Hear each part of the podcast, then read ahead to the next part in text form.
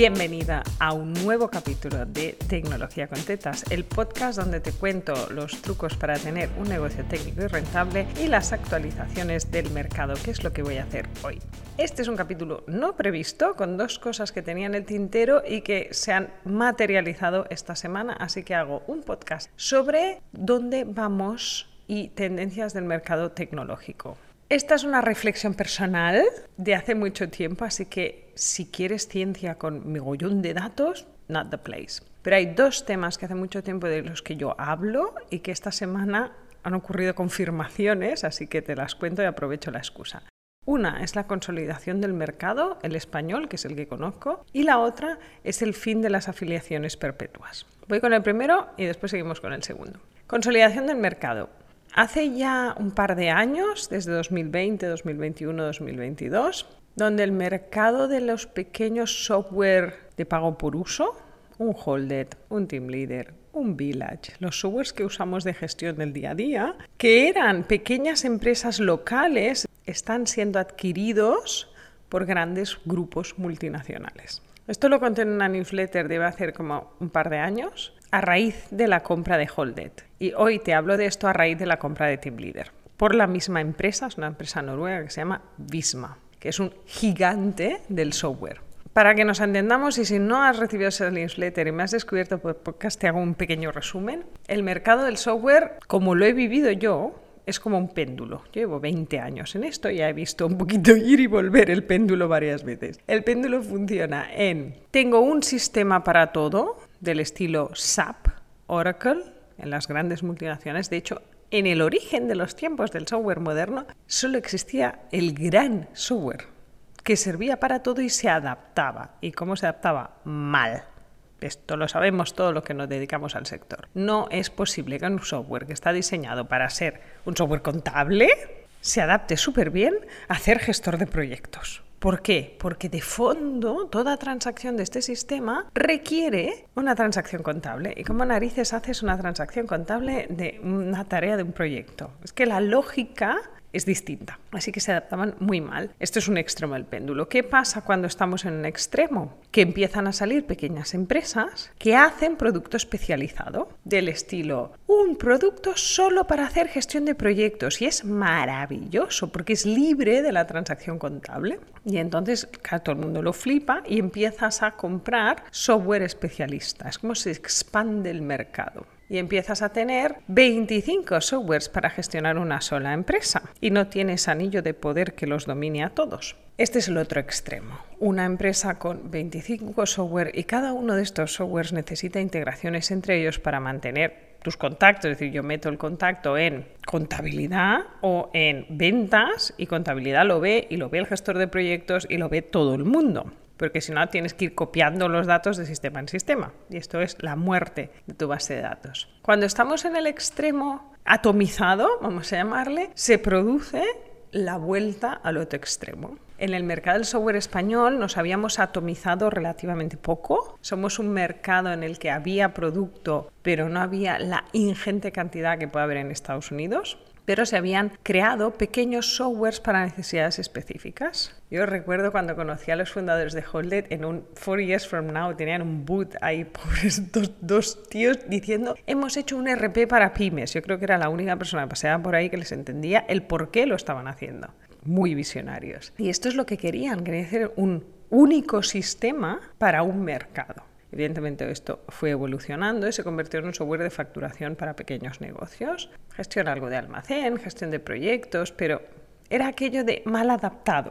Los softwares especialistas en el mercado español en general son softwares americanos. El software de gestión de proyectos o el software de CRM en general no son producto nacional. Lo que sí es producto nacional es la contabilidad porque esto aquí tenemos cosas muy rarunas como el IRPF. Y lo que estoy viendo en los últimos años es que las grandes multinacionales internacionales están entrando al mercado español comprando empresas ya rentables. Holded fue el primer gran pelotazo y ahora veo que acaban de comprar Team Leader. Team Leader de hecho es una empresa holandesa, pero tenían una implantación bastante sólida en España, tienen el producto muy bien adaptado al mercado español. De hecho era una de las soluciones que yo recomendaba a algunos clientes y les acaban de comprar. Es decir, se han quedado con el líder del mercado español y con el líder del mercado holandés, que además tiene una posición fuerte en el mercado español. Pero lo mismo le pasó a Village muy poco después de Holded o muy en paralelo, que les compró una gran multinacional francesa. Entonces viene mucha gente y me dice, oh Dios mío, alguien ha comprado el software que uso, ¿qué hago? La respuesta es nada. Es decir, la integración de equipos y softwares en este tipo de compras es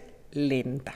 Se compra la base instalada. Esto es un palabra del sector, si no lo has oído. Es decir, compras a los clientes y te quedas el dinero. Para entenderlo rápido y mal. Si eres un experto en compras, ya sé que esto no es así, pero seamos prácticos, que es un podcast y tampoco me puedo poner muy intensa. Es decir, compro Holded, una parte del beneficio de Holded es para mí y dejo que los clientes sigan usando Holded. Mientras planteo qué tipo de integraciones, qué tipo de precios, voy poco a poco integrando a este equipo en mi gran multinacional. Suelen tardar 3, 4 o 5 años. ¿sí? Yo creo que la más sonada que hubo aquí fue la integración de Dell con Hewlett Packard en su momento. Se hizo muy deprisa y fue un fracaso personal, es decir, la gente era tú qué eres, tú eres rojo eres azul. Yo tengo compañeros que lo vivieron, se lo hablo en primera persona. Y es difícil. Entonces, Muchas de estas multinacionales tienen patas en todos los mercados porque así diversifican riesgo, ¿no? Si se me cae el mercado español tengo el holandés, si me cae el holandés tengo el español, pero no para apropiarse del software y eliminarlo como tal, sino para beneficiarse de la rentabilidad de ese software. Así que uno, el mercado está reagrupándose pero no panic. Esto no es un péndulo que se mueve cada dos años, es un péndulo, yo lo he visto moverse dos veces, así que vamos a decir cada diez años más o menos. Está en proceso de agregar la propiedad y a medio plazo agregar el software. Y el punto dos del que quería hablarte hoy es de afiliaciones. Ya sé que estoy metiendo dos temas en el mismo de esto, pero es que me, vienen al huevo porque han sido esta semana. La de gente que veo ahora entrando al mercado de afiliación de Kajabi. Yo te voy a explicar muy rápido cómo funciona esto. Kajabi tiene una afiliación extra jugosa. Por eso todo el mundo pelea y te regala las implantaciones. Es decir, de cada Kajabi que yo afilio, el 30% de lo que paga ese cliente me lo dan a mí forever. Cuando entras a un Kajabi es difícil salir, así que en realidad esas son afiliaciones de por vida. Es lo que se llama un pasivo puro, si yo lo cobro sin hacer nada. Yo es verdad que ese dinero lo reinvierto en dar soporte, en hacer curso, en dar sesiones en vivo, es decir, mi trabajo sí es conocer y dar soporte sobre una aplicación, porque eso es lo que hago. Pero hay mucha gente que sencillamente afilia, pone la mano y no da nada más. Por eso, en el último año, sobre todo, como Kajabi creció mucho en 2020 y cada usuario se le propone ser afiliado, ha habido una explosión de gente peleando por las afiliaciones. Sí, ahora me encuentro gente que me pregunta y luego me dice, no, porque he encontrado a alguien que me lo implanta gratis. Pienso, ay Dios mío, ya volverán, ¿vale? Pero una vez está montado ya no lo desmontas. Y esta conversación la tengo con mucha gente que me dice, guau, pero tú te forras haciendo kajabis, deberías hacer más. Y mi, mi reflexión, y te la comparto aquí, es al contrario. Es decir, cuando hay mucha gente peleando por el mismo mercado, también hay como mucho ruido. Y te explico algo que he dicho en el último año varias veces y que la semana pasada se confirmó. En toda startup hay un momento en que los fundadores dejan de trabajar como directores generales por circunstancias A, B, C, D. Kajabi fue fundado por dos personas, JC y Kenny. JC se retiró de la dirección hace ya tiempo. Seguía involucrado en el día a día, pero no tenía un cargo como tal. Y Kenny hacía de, CEO, ¿no? de director general. En el año 2021, la mujer de Kenny se puso enferma y él decidió retirarse para cuidarla. Y pusieron a un director general profesional. Es decir, a alguien que ya no piensa a la mierda, es mi dinero, voy a decir lo que me dé la gana. O que no tiene la visión de dónde querían ir cuando lo fundaron hace 11 años. Es un gestor profesional. Y hay cosas maravillosas en este cambio, porque un gestor profesional se dedica a medir métricas y a pedir explicaciones. ¿no? Entonces no es aquel momento de, ay, pues hemos anunciado las newsletters y no nos han salido bien. Bueno, pues no pasa nada. No, no, no. Si decimos que vamos a hacer la newsletter, la vamos a hacer. ¿Qué recursos se necesitan? ¿Qué personal? ¿Por qué ha salido? ¿Por qué no ha salido? Todo esto que es planificación y ejecución, un director general profesional es la persona que hace que funcione. De hecho, están sacando novedades en el último año mil veces más deprisa de lo que las habían sacado antes. Esto es el efecto profesionalizar la gestión. Pones todos los equipos a funcionar bien, engrasados. ¿Cuál es la segunda parte? Que te miras los dineros. Entonces llega el momento en que no te descubro nada, se nos avecina una crisis que lo flipas. No es por meter pánico ni de esto, pues que esto yo lo decía hace tres años y la gente me tomaba por loca, pero es así. Así que cuando empiezan a venir épocas menos abollandantes, un gestor profesional hace lo que le toca, que es mirar los números y mirar cómo recortar, ajustar sin tener que echar a gente, es decir, empiezas a buscar gasto superfluo. Y entonces el director general dice, ¿qué son estos 500 millones de dólares que tenemos aquí? Dicen, comisiones de afiliación de nuestros afiliados. Y el día empieza, ¿Eh, ¿esto porque lo pagamos? Porque siempre ha sido así. Pues ya no va a ser así. Y entonces hace, es el sonido de tachar y dejas de cobrar tus comisiones. Entonces, si tú has basado todo tu negocio o la rentabilidad de tu negocio en esas comisiones pasivas maravillosas, ese día te arruinas. Ese día no está tan lejos.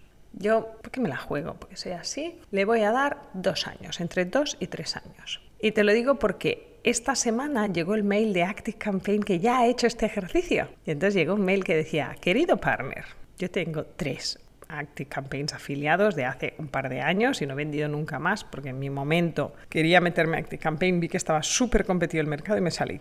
Pero el mail decía, querido partner, a partir de ahora, si no vendes un Active Campaign cada seis meses, no vas a cobrar nada. Si tu negocio es vender Active Campaigns y poner Active Campaigns, es muy probable que hagas uno cada seis meses y ya está. Pero si hiciste 10 Active Campaigns hace dos años y contabas con esos 500 euros todos los años acaban de desaparecer de tu budget.